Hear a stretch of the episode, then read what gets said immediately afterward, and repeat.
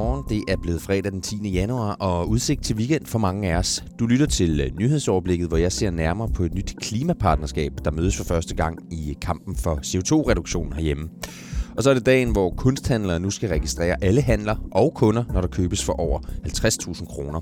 Hør mere til det om lidt. Først får du nemlig de seneste nyheder. Mit navn er Joachim Neshave. Jeg lægger ud med det ukrainske fly, der forleden styrte ned i Iran kort efter det var lettet. Nu viser nye efterretninger nemlig, at øh, flyet blev skudt ned af et iransk missil. Det siger Kanadas premierminister Justin Trudeau på et pressemøde om styrtet, der kostede 63 kanadier livet. I alt omkom 176 passagerer. Også USA's præsident Donald Trump har kaldt situationen mistænkelig, og den britiske premierminister Boris Johnson bekræfter efterretningerne om, at et jord-til-luftmissil skal have ramt flyet. Herhjemme har børneorganisationen Red Barnet oplevet en voldsom stigning i antallet af henvendelser om materiale, der viser børn, som bliver udsat for seksuelle overgreb. Det skriver Berlingske i dag. Mens der for to år siden var godt 2500 henvendelser, så steg tallet sidste år til over 5.200. Psykolog hos Red Barnet Per Frederiksen peger på, at stigningen skyldes større opmærksomhed på området, og ikke nødvendigvis flere overgreb. Borgere er blevet bedre til, at hvis man støder på materiale, overgrebsmateriale på internettet med børn, at man så handler på det, at man ikke ignorerer det, men at man anmelder det. Kinesiske kokke og andre personer, der kommer her til landet for at arbejde via det, der hedder beløbsordningen, kan se frem til større sikkerhed. Det lover udlændinge- og integrationsminister Mathias Tesfaye. Han vil have stemt en ny lov igennem, som forhindrer firmaer i at hente udenlandsk arbejdskraft, hvis de her firmaer tidligere har snydt med ordningen. Det skriver Fagbladet 3F. I flere af landets provinskommuner savner de stadig statslige arbejdspladser.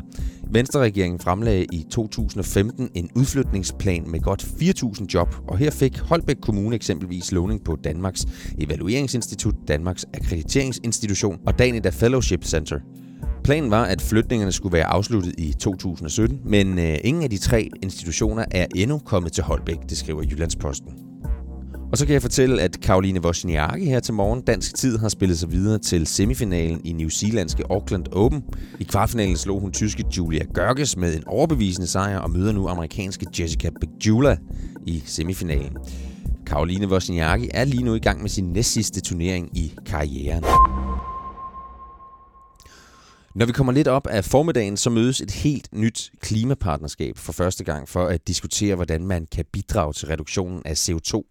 Partnerskabet det består af aktører i både fødevare- og landbrugssektoren herhjemme. Og øh, ifølge regeringen, jamen, så er det altså særligt her, der skal findes CO2-nedskæringer. Men hvad det er, producenterne skal ændre med lige netop det her partnerskab, det har jeg taget en kort snak med fødevareminister Mogens Jensen om. Vi hører mange partnerskaber, samarbejder. Hvorfor er det her partnerskab nødvendigt?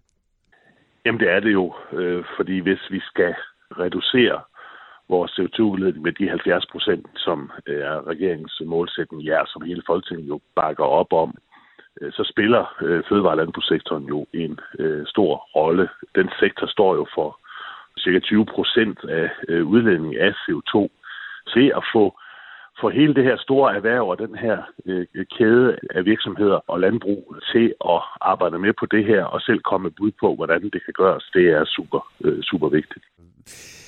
Hvad skal man regne med ændre sig af klimapartnerskaber som det her, der hvor vi handler ind og der hvor vi skal finde vores mad og drikke?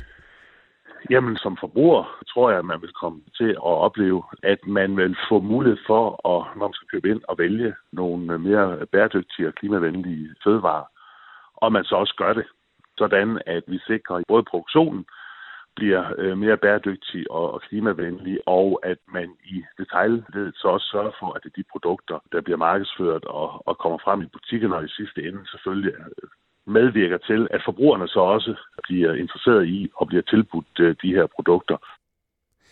Sagde altså Fødevareminister Mogens Jensen.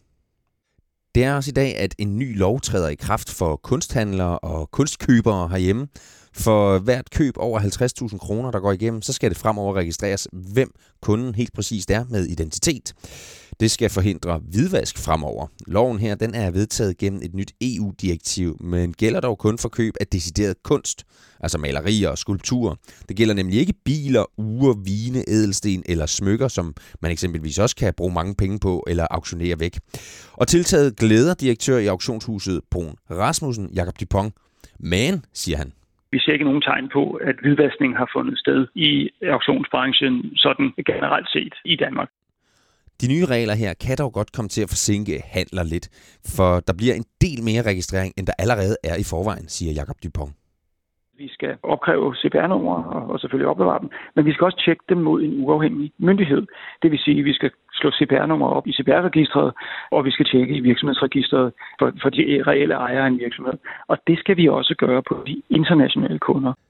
Så er det også dagen, hvor fejringen af 100-året for genforeningen med Sønderjylland bliver markeret. Det sker blandt andet ved, at dronning Margrethe får besøg af Slesvig-Holsteins ministerpræsident kl. 15.